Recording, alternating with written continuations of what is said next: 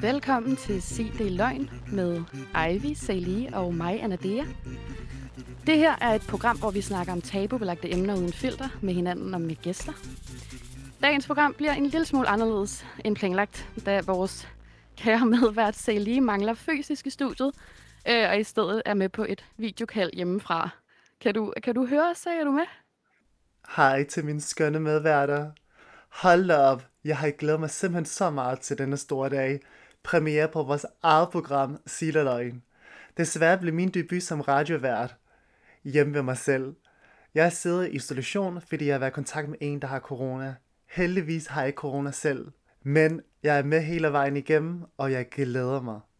Dejligt. Fantastisk. Du er her også, Ivy? Jeg er lige her. Ja, altså, okay. I dag, der skal vi snakke om fetisher. Lidt senere i programmet byder vi velkommen til ugens gæst, Rika, som selv har en fetish. Men Anadea og Ivy, inden vi når der til, så har vi tre nogle spørgsmål, vi vil stille hinanden. Det her er jo et emne, der har mange fordomme på sig, og så måske ikke er det nemmeste at tale åben omkring. Og autobestærding? Ja. Yes. Så jeg starter vel, så tænker jeg. Skal jeg gøre det? Ja, kaste ud i det. Det gør jeg i hvert fald. Så har jeg mit første spørgsmål til Celie, og det er vigtigt at så nævne, at det her er noget, vi kommer til at starte hvert program med hver uge, ikke? Med spørgsmål til hinanden. Så. Det gør vi nemlig. Celie, har du en fetish, min skat? Jeg må ærligt indrømme, at jeg synes, det er lidt flov at snakke om min egen fetish, men det er det, jeg skal gøre op med mig selv i dag, at jeg skal lære, at det er okay at have en fetish, og det er okay at tale højt om det. Så jeg skal også forrykke min grænse der. Men hvis vi skal snakke om fetish, så har jeg et eller andet noget for dominans. Jeg kan godt lide det her med lidt, det lyder måske lidt voldsomt for nogen, men det der med et lille skub, det er så noget dominans fra min partners side, men også fra min egen side, så det skifter lidt. Så jeg tror... Altså, hvad mener du så med det? Nu har jeg aldrig rigtig snakket højt om det her. Men... Men sådan at man blev revet i håret rigtig hårdt, sådan en lille skub i sengen, og ind mod væggen for eksempel. Og jeg også får lov til at gøre det ved mine partnere, og så omvendt, ikke? Så hvis man ser det som en fetish, så er det i hvert fald min fetish med noget dominans. Og det ligger vel under BDSM, kunne man tro sig, eller er det mere roleplay? Du tænker? Er det måske, sådan en dominans ting, eller hvordan? Ja, det er en dominant ting. Nu har jeg ikke prøvet med udstyr. Hvis man begynder at indføre noget sexlegetøj, så kunne det godt blive til lidt mere. Men det er jeg åben for. Så du er åben, og du kan godt lide dominans, så det synes jeg er super lækkert. Det skal du bare blive ved med at udforske dig selv, tænker jeg. Ja, det kan jeg også blive på. Det synes jeg også er lidt rart. Men bare allerede her snak højt om det. Jeg bliver sådan helt rød i hovedet. Det kan jeg virkelig genkende mig selv i, det der med at blive domineret. Altså, det er noget, jeg synes også er virkelig frækt. Og... Hvad synes du, der er frækt i det? Fordi jeg har selv svært ved at sætte ord på, finde ud af, hvad er det egentlig, jeg godt kan lide ved det? For jeg kan også godt lide det. Jamen, jeg tror det der med, at jeg er meget sådan bossy og dominant i min hverdag, og ligesom, du ved, lidt så control freak, så tror jeg, når det kommer til i sengen, så er det bare rart, at ligesom, der er nogen, der tager overtag og ligesom sætter grænserne og bestemmer lidt over mig. Ja. Okay. Men det er også fordi, for mig er det ikke så meget sådan noget med, at du har været en slem lille pige, eller sådan overhovedet, ikke? Har du ikke det, så? Men der kan være et eller andet over det der med, for eksempel at blive, ikke kvalt, men at få sådan nogle stærke hænder omkring ens hals, som sådan går lige til grænsen-agtigt. Det synes jeg kan være ret lækkert. Ret lexi. Ja. Wow, så lærer vi lige noget nyt om Anadea. Jeg er ikke en blyviol, altid. Nej. Bare let it out, tænker jeg. Jeg har faktisk selv også lige haft en slave. Nu har jeg forladet, så jeg har faktisk været på den anden side. ja. Og dominancen der, så det var en ny oplevelse for mig meget. Og hvad gik det ud på? Det gik ud på, at han ville med, så jeg bare skulle ligesom kontrollere ham. Ja. Og så kom han hjem til mig et par gange, hvor jeg sådan kun skulle give ham nogle slag i ansigtet. Og sådan. Okay. Ja, og så ville han have et rimjob, eller at han ville give mig et rimjob, ikke? Og hvad er det for mig, der ikke ved så meget om det? Ja, for rimjob er jo, når du ikke kan godt lide at slikke ind i raven, ikke? Så ja. Det gjorde han også. På dig? På mig, ja. Præcis. Okay. Og det var 5 minutter hurtigt slag og et lille rimjob, og så skulle han gå igen. Og så ud af klappen, ja. Okay. Så han har desværre sagt op nu, så jeg lader faktisk efter nye slag over, hvis der er nogen der. Jamen, ja, okay. Men jeg tror bare, at man kan lide at have de her rolle, at man har lyst til at komme væk fra sin egen hverdag, og så være en anden person i en kort stund. Det er det, jeg tror med mig. Helt sikkert. At du er en blid musse til hverdag, eller hvordan, og så kan du godt lide. Det er en rigtig dejlig, når dørene er lukket. Ja. Hvordan var det med det der med slave, Ivy der? Fordi du sagde det der med, at du egentlig var sådan ret bossy til hverdag, så du kunne godt lide at blive domineret i sengen. Hvordan var det så at dominere din slave? Det var faktisk meget frigørende på en eller anden måde. Sådan, jeg følte, at jeg fik nogle aggressioner ud, som jeg har godt abort på. Ja. Så det var... Det var dejligt. Det var lidt terapeutisk, eller hvad man kalder det på dansk. Ja. Og hvad tror du, han får ud af det? Altså, hvorfor tror du, at sådan en mand har lyst til at være din slave? Det er vel også, fordi jeg er utroligt lækker. Nej, jeg skulle lige til at sige. Ja. Nej, jeg tror, det var en mand, der var gift og havde børn, fik jeg så ved, efter vi havde startet vores lille dominansrelation der. Ja. Så jeg tror måske, det var en afbelastning for ham også, og med alt ansvar måske, han står med i hverdagen, og ligesom bare kunne være den der, I don't know, som tager det ligesom, eller hvad man skal kalde det. Ja, okay. Spændende. Yes. Ja. Se, havde du et lille spørgsmål til mig også? Ja, det har jeg. Jeg har et spørgsmål til Anadea her. Når du hører ordet fetish, hvad tænker du så? Jamen, jeg tror, at jeg tænker noget af det samme, vi lige har snakket om. Noget hårdt, noget beskidt, noget med latex, noget med læder, noget med pisk. Jeg tror, jeg forestiller mig sådan noget. Jeg tror... Men noget seksuelt direkte. Ja. Altså noget seksuelt. Ja. Jeg vil sige, jeg har også tænkt meget over det, inden vi skulle i gang med det her program i forhold til, til fetisher, fordi om jeg nogensinde selv har oplevet det på den måde, og der må jeg bare sige, jeg mindes ikke at have husket en fyr, jeg mindes ikke, at jeg har kendt en fyr, længe nok til at vide, om det, han havde gang i, var fetish-orienteret, eller bare noget, han lige gjorde in the heat of the moment. Så jeg er sådan lidt, på udebane. Du har prøvet en del, så det er måske lidt svært at...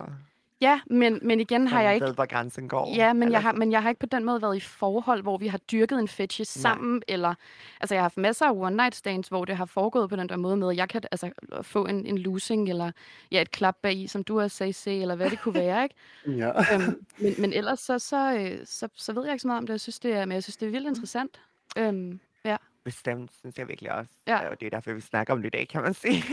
Ja. Og det der med, at det også er en tabu i samfundet, at man ligesom ikke snakker særlig meget om seksualitet og seksuelle oplevelser, og deler det med hinanden. Så det synes jeg er meget fedt, at vi gør. Ja. Jeg har selv nogle vilde historier nu, når du siger, at du ikke rigtigt havde noget. Ja. Så kunne jeg måske dele med en, tænker jeg. Ja, det skal du da bare gøre. Jeg kan jo bare... Det var en gang, jeg var i London, kan jeg huske, og... Jeg har været vi har været i byen og festet hele natten lang, og så har jeg mødt en sådan daddy-type der, så vi tog hjem og tog nogle stoffer, og havde nogle sådan chemsex, som man kalder det. Noget hvad? Chemsex hedder det. Det er en forkortelse på, når man har sex med stoffer, ikke? Jeg tror, det er mest anvendt måske inden for bøsseverdenen, eller LGBTQ-verdenen. Ja. Så vi tog hjem sammen og tog stoffer og havde sex og knaldede hele natten, og så vågner jeg så næste dag med, at der står en computer tændt med noget, der hed Cam 4, som var meget populært på den tid, hvor man sådan har sex og altså det ved, spiller pik og onanerer sådan på altså, live camera. Altså, hvad hedder den der roulette-side, der var i gamle dage? Chat Roulette, yeah. Så det kan man vel kalde det lidt det samme princip, bare det, at der, ligesom, der er forskellige webcams, så kan man gå ind og kigge og få lidt, ja, man synes er lækre, ikke? Jo. Så der havde vi nogle sådan 1000 seere, så det var meget sådan... Nå, men du var bevidst omkring, at det var på? Det var jeg ikke... Det var jeg måske. Jeg kan ikke rigtig huske det. Det var i hvert fald tændt, når jeg vågnede, så der får man lidt panik, ikke? Sådan, nej, hvad har der nu sket, ikke? Ja. Og så havde jeg fået det der, havde jeg håndjern på, ja, og det, så kunne han ikke finde nøglen til det. Nej, ej, worst nightmare. Og skulle ud hurtigt og hjem til sig selv, så jeg lå der med håndjern og kunne ikke komme løs, så fik min roomie til at komme ind og finde en... Et kojern? Et lille kojern og bragte op, ikke? Så det var meget specielt at... Hold da op. Bede sin roomie om det. Ja. Det lyder som en mareridt. Det lyder som en mareridt. Det var en sexmareridt. Et sexmareridt. Altså, når jeg tænker på ordet fetish, så tænker jeg også på pisk, og det, hvad hedder de gynger der? De der sexgynger. Sex swings. Sex swings, og så tænker jeg også på swingerclubs. Jeg tænker på alle de ting der... Det var alle de ting. Men det synes jeg faktisk så synes jeg, at lige præcis swingerklubber har noget, som jeg synes er ret interessant, nemlig der er jo et decideret fællesskab. Mm. Altså virker det til, ikke? I forhold til, at man er nogle mennesker, der mødes og er enige om, hvorfor man mødes, hvad man laver der, at man er der, fordi man har lyst til nogle ting, som måske ikke alle andre har, lad os sige sådan. Ja. Og det synes jeg er, Man får lov at udlave sin fantasi også, kan man sige. Det er vel en lille community for sig selv. Det havde jeg tænkt, hvis jeg nogensinde selv skulle et eller andet med det, så havde jeg tænkt, en swingerklub kunne være en fin mulighed at udforske nogle ting, fordi det også er sådan forholdsvis trygge rammer, og man er der med nogen, som jo... Som man kan dele med, og så man føler sig måske, det er mindre... så kan man føle måske, det er mindre... lagt, fordi man har nogen at dele det med, i stedet for at man sidder alene med sin egen fetish. Men vil I helt ærligt have det helt fint med at sige til venner, og ikke familie, det er måske også lidt ekstremt, men vil I kunne være åbne omkring, og at for eksempel I gik i swingerklub? Jeg synes, det er helt klart skal være en diskussion, som man bare snakker normalt om. Det tror jeg, mange mennesker fantaserer om, og vi ikke prøver. Så det synes jeg bare, at det er bare en tabu, at man ikke kan snakke om det. Vi har alle sex, vi alle nødder hinanden. Og... Hvad med dig, Sag? Vil du have det fint at være åben omkring? Men jeg tror, jeg har ligesom med Ivy, at det er jo sådan tabubelagt at snakke om fetish, og især, det kommer også an på ens baggrund, ens kultur og familie, alt det der. For med min familie vil jeg ikke kunne sige, hey, jeg går til syngerclubs. Det synes jeg, du skal have lov at sige. Men det burde man. Man burde kunne sige, hey, jeg går til swingerclubs, og jeg elsker det. Har jeg ikke også mødt dig en swingerklub i gamle dage? Så må det være en, der ligner mig rigtig meget, så. Nå, okay, okay, nok om det. Men Ivy, jeg har et spørgsmål til dig, men det, vi kender jo alle sammen hinanden her, det kan man sige. Og du har fortalt mig på et tidspunkt, at det at være transkønnet, som du jo er, det er jeg. Det er en fetish for nogen, og der er noget porno med transkønnet, som var det største i verden, eller hvad du sagde? Ja. Så spørgsmålet til mig... Nå, spørgsmålet kom, det var bare lige hurtigt, for lige at få opklaret. Ja. Jo, men det hvis du læser statistikken, så er det, man kalder shemale-porno, som jeg synes, at var ikke særlig fedt navn til at kalde en transperson shemale. Nej. Men det er den mest sette porno i verden. Okay, Og hvordan, det er så mit spørgsmål, men hvordan føles det så egentlig at være en fetish? Ja, jeg ser mig jo selv ikke som en fetish, som du ved, som min veninde. Ja. Men... jeg bliver ekstremt fetishiseret af mænd og mænd, som jeg møder og i samfundet her. Ja. Så det synes jeg er sørgeligt på en eller anden måde, at bare fordi jeg tilhører en minoritetsgruppe og har en anden fortid, så bliver jeg direkte sat i bog som et eller andet objekt, som ligesom mere end et menneske er en fantasi. Ja. Og det synes jeg er rimelig sådan barbarisk og groft, at man skal tænke sådan. Ja, man bliver objektiviseret. Ja, for jeg er bare et menneske. Altså, jeg er ikke en del af nogens fantasi. Jeg altså, skylder ikke nogen en oplevelse, fordi jeg er født på den måde, jeg er født på. Altså, nej. Og det er jo, altså, det er virkelig meget, og det er næsten alle mænd, jeg møder, som ligesom har en eller anden form for, at de gerne vil prøve at være sammen med en transperson. Oplever du det også i forhold til datinglivet? Nu ved jeg jo, at du er single. Ja, tak for, at vi lige fik den afklaret. Jamen, det er jeg sgu også. Altså, det, ja. Nej, jo, men det er jeg jo. Og hvad hedder det? Altså, der er jo meget, at altså, det har været meget det der, men at man ikke ser, man er transkønnet, og man ikke ved det.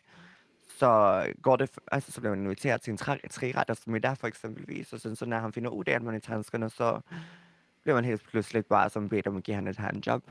Og der kan man jo se ligesom lidt forskellen på, hvis man nu var en ciskønnet kvinde og en transkvinde i min situation. Og så tror jeg også det der med, at jeg er jo fuldt kønsskiftet. Yeah. Og det tager ligesom lidt fetishen væk fra... Okay. Så der mister man også en del mænd, som ligesom bare gerne vil prøve at tage den i røven, eller hvad man skal sige. Okay. Så, ja, sådan... Nå, så det oplever du altså, at det er... Altså, at det er altså... Hedder det så shemale? Nu skal jeg passe på, hvad jeg siger, om jeg... Det gør det jo ikke. Altså, det gjorde det i gamle dage, men i dag, så vil jeg nok bare kalde det transsexual. Ja, transseksuel, ja. Okay. Man stadig også... Eller transkønner, fordi jeg kender mange transkønner, der også stadig har sin pik, og er virkelig glad for det. Ja. Det er ikke det, der afgør kønnet som sådan, uden det var det kropslige, ikke? Det er ikke det sjælslige. Så det vil sige, du er en kvinde. Jeg er det, korrekt? En straight kvinde. Og jeg er straight kvinde. Nej, bare det, så er det på plads. Præcis. Ja. Så men, nej, men det er jo utroligt almindeligt og sørgeligt, at det skal være på den måde, at man ikke kan se hinanden for det, man faktisk er. Og... Vi har snakket altså også lidt om, før programmet her, også sådan noget i forhold til hverdagsfetishisme, som jo både kan finde sted i forhold til jeg ved, overvægtige kvinder oplever det. Jeg har selv prøvet at opleve det som, hvad kan man sige, værende sådan en ung kvinde, og måske også et objekt deraf. Så jeg ved ikke, altså, kender du det der med på en eller anden måde at føle dig objektiviseret eller fetiseret på baggrund af din seksualitet, eller dit køn, eller dit, eller var det offentligt menneske, måske også, tænker jeg. Yeah. Ja, men nu føler jeg lidt, jeg oplever lidt det samme som Ivy, det der med, at man bliver sat i bås. Altså nu vil jeg betegne mig selv mere som en person, der er åben for begge køn, og det mere mennesket, jeg falder for. Det selve person. Og der er jo så mange begreber i dag, at folk har lyst til at sætte folk i bås, og hvis man virkelig skal betegne det, så vil jeg nok måske kalde mig det begreb, som folk begynder at bruge, det er panseksuel. Og jeg møder tit desværre rigtig tit, straight mænd, der vil gerne eksperimentere og se en som en slags forsøgskanin. Springbræt, eller en eller anden form for altså skjult fantasi. Og så jeg har mødt enormt mange, som efterfølgende, efter vi har været sammen, siger, at jamen, jeg har noget at fortælle, jeg er gift, jeg har børn, og du ved, hele genren. Så det var sådan, okay, hvad var jeg så for dig? Altså, ja, og så bygger man det her i relation og tillid til hinanden, og så tror man, man er meget mere end det. Og så lige så snart, at de har prøvet en, og så er man bare sådan ude i skraldespanden, ikke? Så man føler sig virkelig som et objekt på den måde, og det er bestemt ikke rart, og det er i hvert fald ikke i orden. Men jeg prøver altid at være positiv, og så tænke, okay, jeg var en hot fantasy, og jeg fik hot fantasy. And you too, darling. Men vi er nu også vildt, men jeg tænker også, det kan jo også være vildt hårdt hele tiden at være i det der felt med at føle personligt, at man bare i gåseøjne, jeg ved godt, det er også vildt dejligt og fantastisk at være nogens fantasi, så har man da altså, så kører der nogle ting for en og sådan noget, udseendemæssigt, og jeg ved, altså, men det der med, ligesom, det er også det bliver meget overfladisk, ikke? At være nogens fantasi på den måde. Præcis, altså jeg har følt en enorm tomhed hver gang, altså der er sket, at man ligesom har været den, altså en forsøgt kaninen og andres behov. Men det kan jeg faktisk rigtig godt genkende. Altså nu er jeg jo en hvid heteroseksuel cis-kønner. Ja, privilegeret kvinde på mange områder, men jeg er jo til ældre mænd, og har egentlig altid været det, siden jeg var teenager. Og jeg kan godt genkende det der med at være et springbræt, eller være en fantasi, eller være i hvert fald være en, som man ikke tager alvorligt på den måde, men som er god nok til at blive knældet, ikke, hver tirsdag, mens konen er til springgymnastik, eller hvad der foregår. Kun om tirsdagen. Ja. Så det er jo... Men det tror jeg, altså, at seksualitet og alle køn på en eller anden måde kan opleve, og jeg tror ikke, det er noget, som går nogen mere end nogen anden på. Mm. Altså det der er med min community, altså transkønnet community, er jo det der med, at vi er en minoritetsgruppe i forvejen, og er enormt sårbare, og at man ligesom ikke har blevet set som et menneske på lige med alle andre. Ja, klart. Og på den grund er det så enormt vigtigt, at vi ligesom sætter fokus på det her ting, og at vi er ligesom lige så meget kvinder og mænd og mennesker, som alle andre cis-kønner mennesker. Så, okay. Jamen, vi er tilbage om lidt, hvor vi skal møde dagens gæst. Så vi ses om lidt.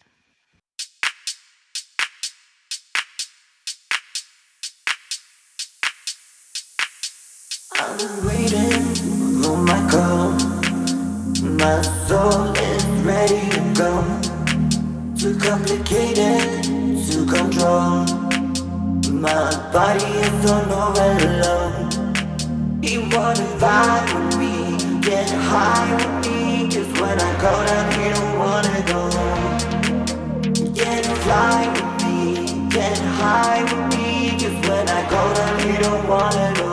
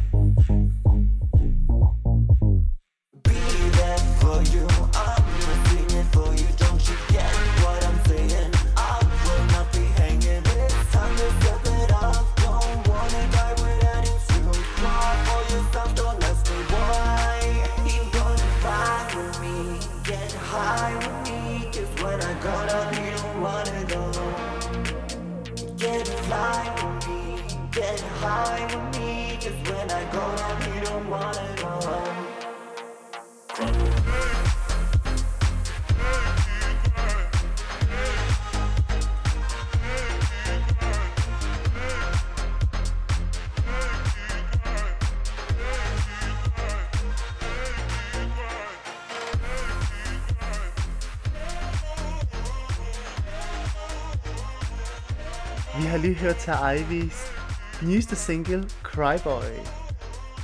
Vi har glædet os simpelthen så meget til at byde vores allerførste gæst ind i studiet.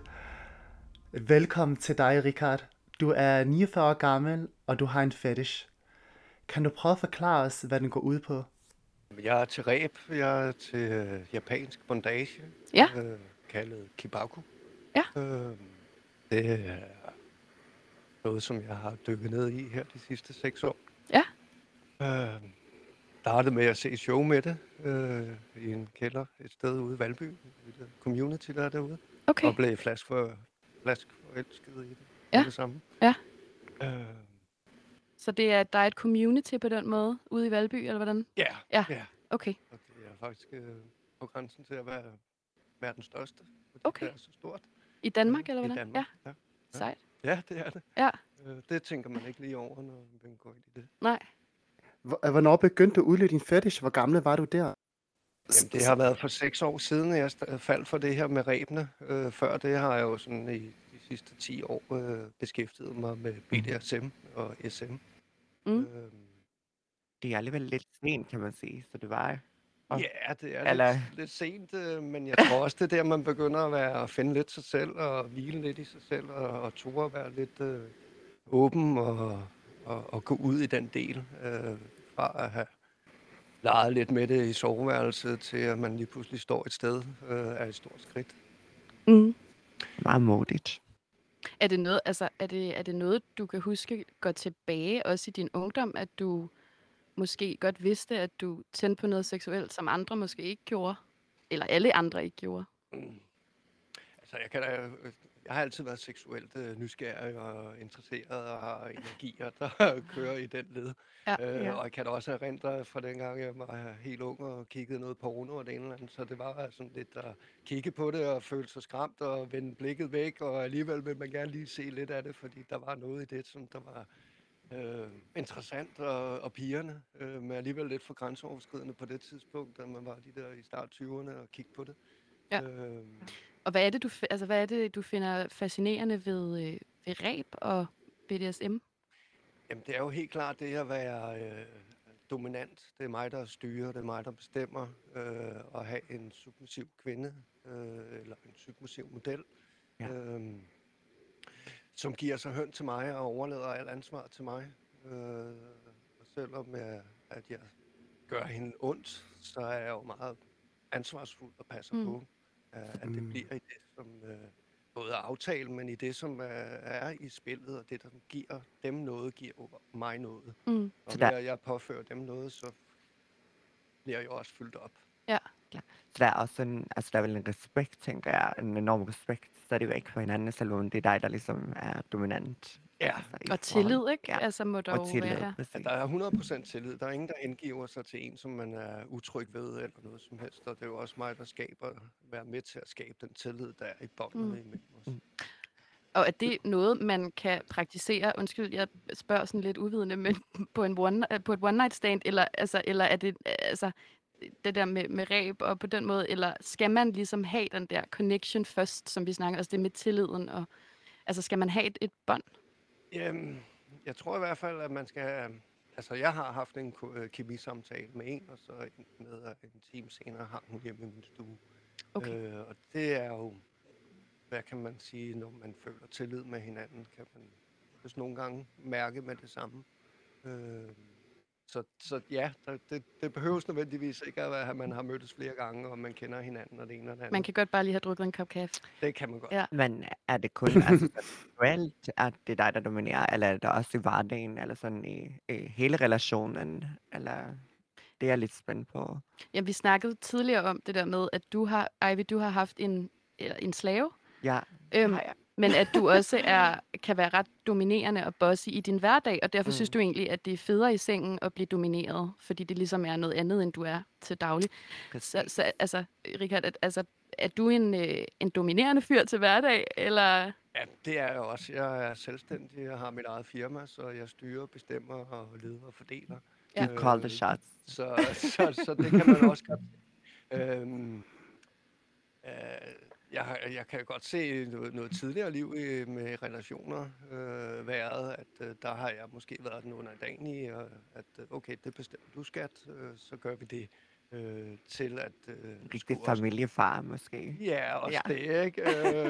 Jeg skulle stå frem, og mine børn kørte også meget rundt med lillefingeren, der er nok knap så bossy. Okay. Så deri kan man da godt have nogle paralleller ved det. Mm. Der kan der godt uddrives nogle gange nogle store psykologiske profiler, hvorfor man havner der, hvor man havner, og siger, jamen, jeg voksede op som alene barn sammen med min mor. Men den slags... Og en meget kraftig bestemmende mormor og det ene og andet, så det her med kvinder, der har domineret min barndom, så lige... Ja, det ville jo være den klassiske, ikke? Kan man lige tage poweren back, eller hvad det hedder? Yeah. Men er det en slags for at afreagere, altså som du afreagerer dig selv på, synes du? Eller det er det ikke. Det er min egen lyst og min passion i det her. Yeah. Jeg shiner, jeg stråler og er glad. Skønt. Og det bygger mig jo op til også at være et jeg føler selv, at jeg bliver et bedre menneske af det. Og det er lige sådan, vi skal have det, ikke?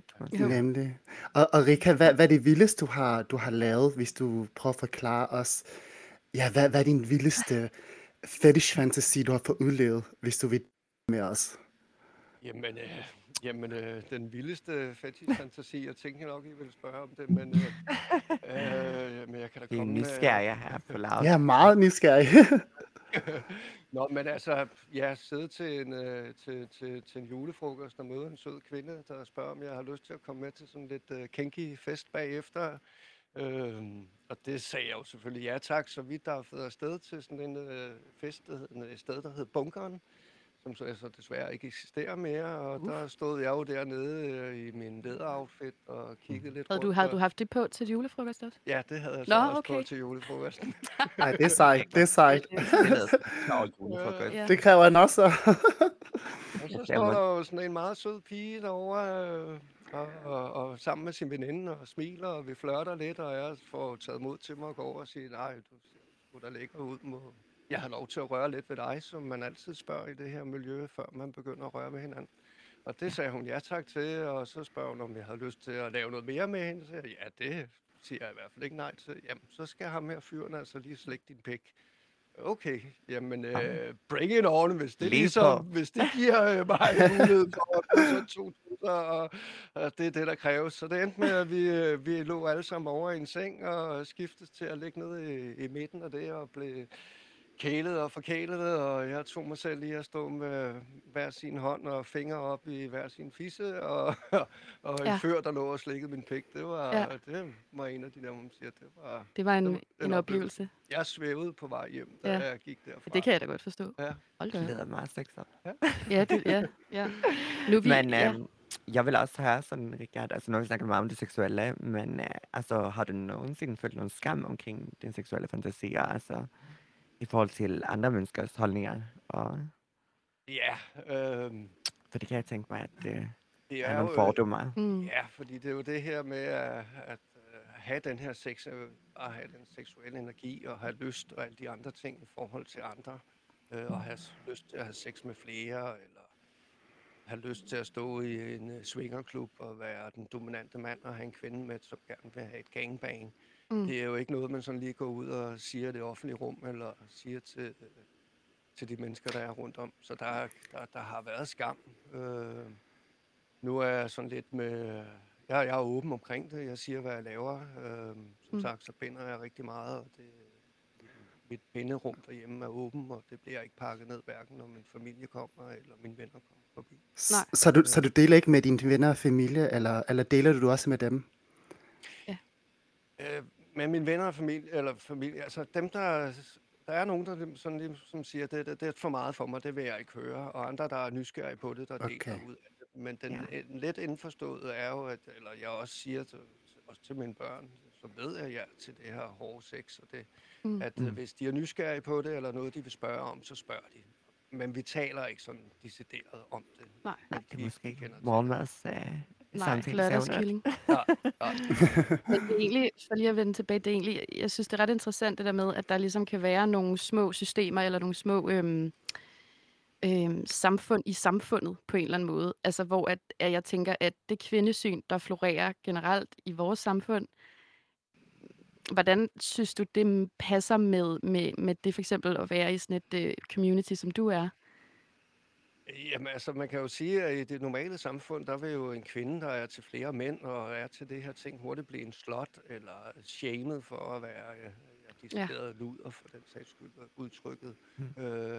Og i det her community, der tænder det jo også nogle andre, at der er en slutty tøs. Det tænder i hvert fald mig, jo mere slutty det er, jo lækkere og mere interesseret bliver.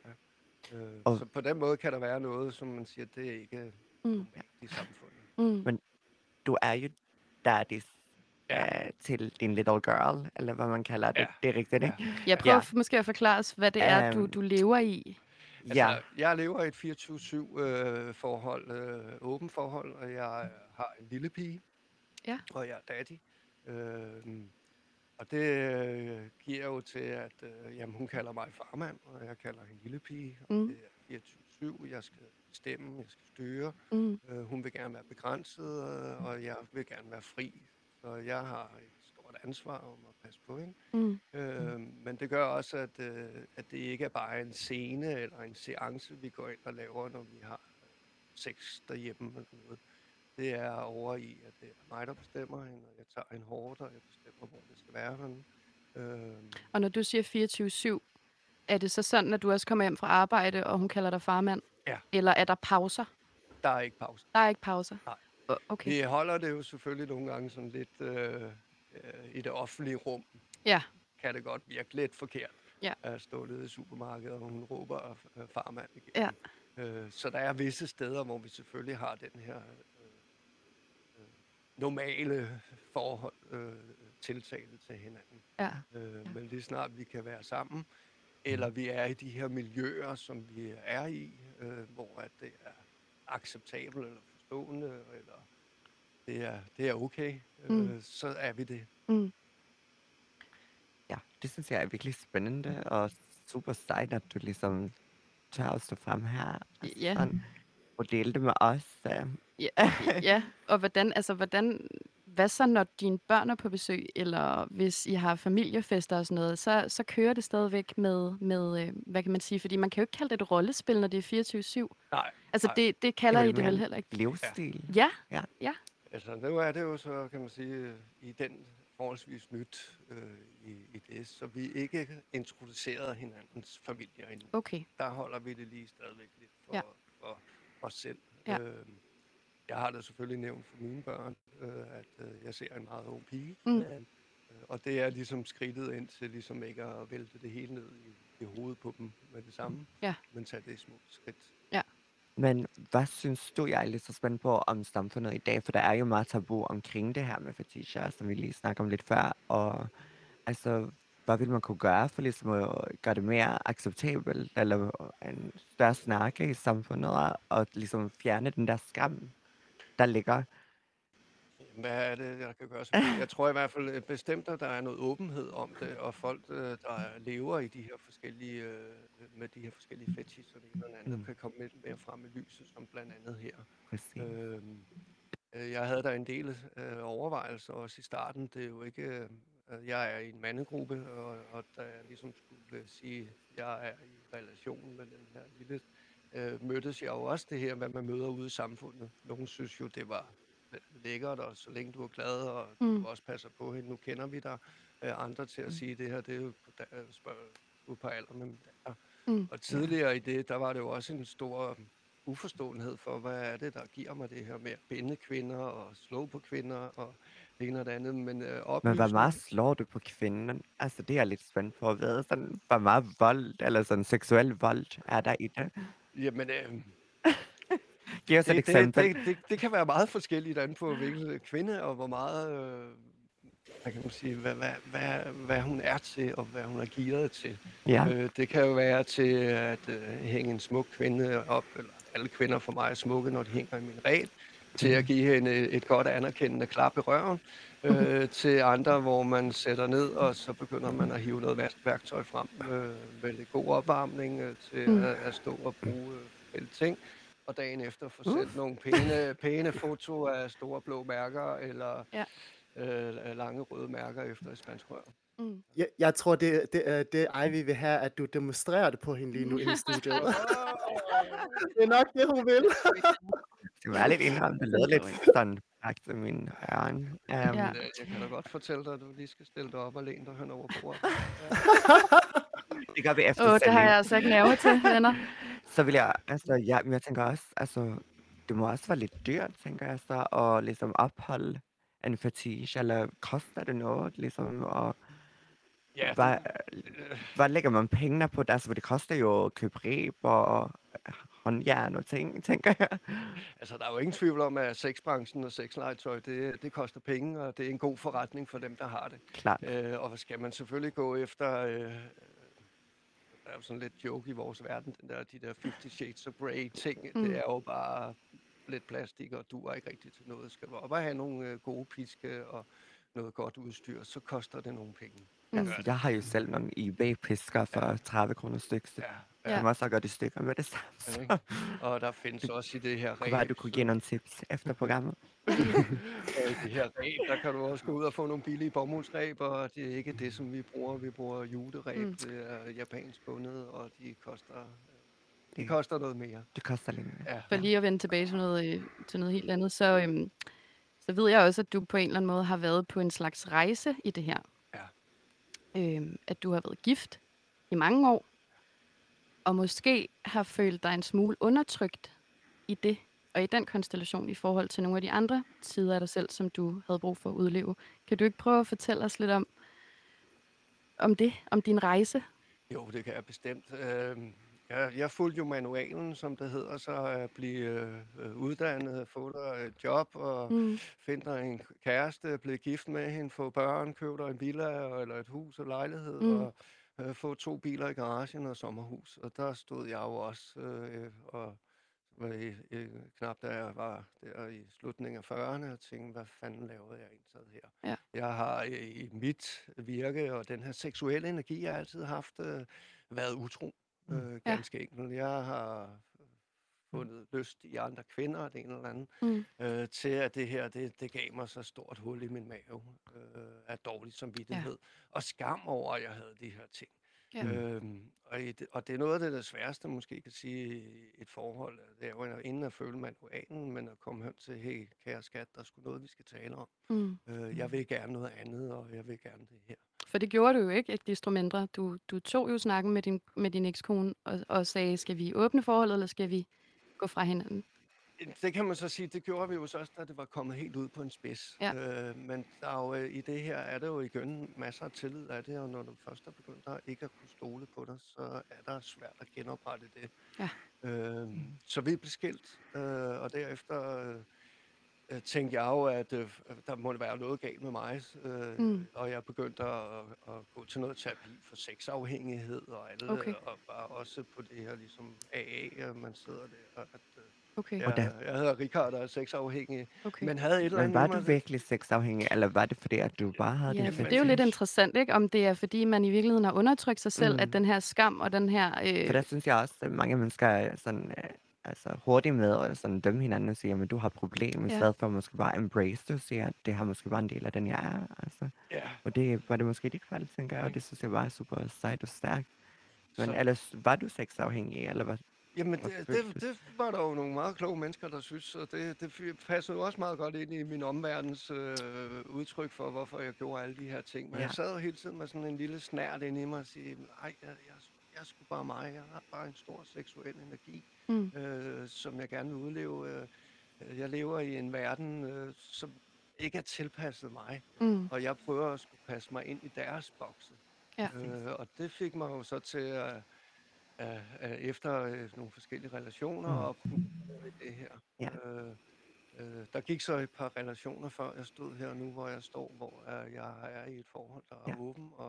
Og føler du dig fri i dag? Jeg føler mig fri. Okay. Det er også det vigtigste. Jeg tænker, vi alle tre har også, vi kommer fra en minoritetsgruppe, alle tre, kan man sige, eller ikke dig, Anadea, på samme måde som mig selv, men jeg som transkønnet kvinde kan jo altså mærke det der med, at man er utroligt lukket, og folk har sådan tvivlet på en, fordi man har været sig selv. Ja. Så jeg kan virkelig genkende mig lidt i det der med, at man ligesom har blevet sådan crazy forklaret. Jo, men det er jo det der med at stå uden for normen, ikke? Og den trang, vi på en eller anden måde har som samfund, og som almen borger til at putte et label på, jamen så er vi skøre, eller sexafhængige, eller så har vi en psykisk diagnose, eller et eller andet, ikke? Ja, eller du har bare ikke løbet hornene af dig, og alle mulige andre floskler, der ligesom bliver sat på. Jeg tænker hurtigt, før vi afslutter her, Rika, så tænker jeg, altså, er der nogle specielle steder, man kan møde hinanden? Altså, jeg kender selvfølgelig, der er nogle swingerklubber, og nogle, som vi snakker om, manifestfester, som er nogle sexfester, der bliver afholdt et par gange om året. Men er der nogle andre steder, forum, eller hvor møder man folk med fetischer som en selv? Altså... Jeg vil sige, at Facebook er der rigtig mange grupper med forskellige fetis, hvor man netop laver communities og laver forskellige events, hvor man netop kan mødes og mingle og og lege sammen. Nu er jeg jo i det her Kinbaku Lounge, der ligger ude i Valby, som er et stort community for ræb, hvor der er både er åben tirsdag og åbne fredag, der er undervisningshold derude. For alle mennesker, eller er der? Det er for alle. For alle. Ja. Er der så noget årskontingent, eller er det bare suser man ind fra gaden? Nej, du kan til de åbne aftener, kan du sagtens komme ind fra gaden. Lige i øjeblikket i de her coronarestriktioner skal man trække en billet, men, og det koster 75 kroner. Det tænker jeg, det må vi lige prøve. Ja, det lyder spændende. Ja. Og Rika? Ja, undskyld, sagde. Ja, Rika, har du nogle gode råd til folk, der vil gerne dyrke deres fetish, eller er i gang med at finde deres fetish? Nogle gode råd til folk derude? Ja, det er det. Det er jo altså, først og fremmest at finde modet til at stå ved sig selv. Oftest jo mere autentisk og mere åbenhjertig du er med dig selv, så kan godt den her frygt om, at du kommer til at miste nogen, men hellere miste dem, end at miste sig selv. Der er store communities derude for dem, som har de her fetish, så længe, så man bliver ikke alene. Okay. Frygten for at være alene, det er den, der er den værste. Så vær modig, stå frem, stil dig op.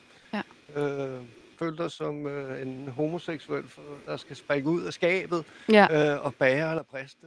Det skal nok bære. Vi er i hvert fald, at du havde mod til at komme her i dag. Hvor har det været spændende at snakke med dig. Tusind tak, Rika.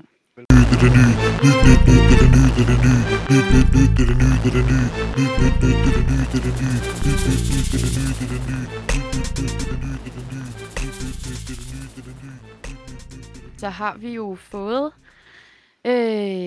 en super sej og personlig historie fra en af Says følgere på Instagram, som har været så modig at skrive ind til os. Og den vil vi gerne lige dele. Nu skal I lytte godt med derude. Vi har fået tilsat en rigtig fed historie. En ret sjov historie, hvis jeg må selv sige det. Så hvis du sidder derude med en fed historie, som du håber, at vi vil dele her i vores program, skal du være hjertelig velkommen til at enten sende den til Anadea, eller Ivy, eller til mig på vores Instagram. Men vedkom her har valgt at være anonym, så jeg læser lige titlen op. Den har fået en ret sjov titel, som rimer lidt. Fik penge til en pedikør, og tæerne fik en vild tur. Han bad mig om at få en pedikør til vores første date. Jeg tænkte straks, sikke en sød tanke. Men der lå sgu en bagtanke bag det. Nejlakken skal nemlig være i farven hvid. Da han så mig, rev han straks mine sko af og sokker. Jeg lå på ryg med benene op i vejret, og han holdte kun mine fødder. Det var så mærkeligt. Han suttede mine tæer, som om han gav dem et blowjob. Jeg har aldrig oplevet noget lignende. Jeg tænkte i mit hoved, hvornår ville manden involvere mig? Det var som om han ville kun have mine fødder. Imens han gav mine tæer en ordentlig tur, spillede han pik på sig selv. Han kom ud over mine fødder. Det var skodsex. Til gengæld fik jeg en gratis pedicure. Ej, stakkels pige.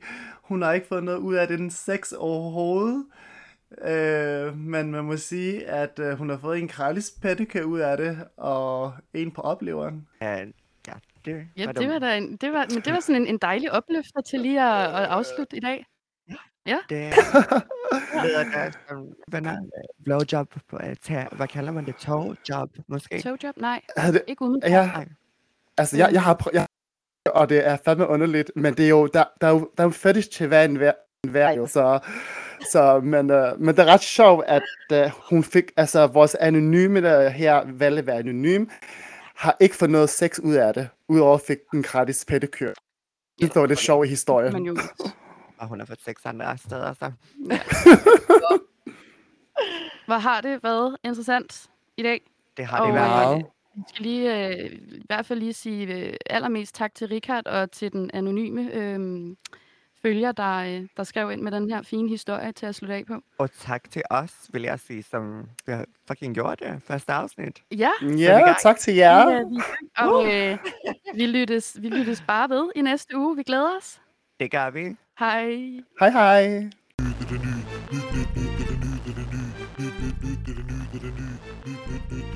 det er det nye.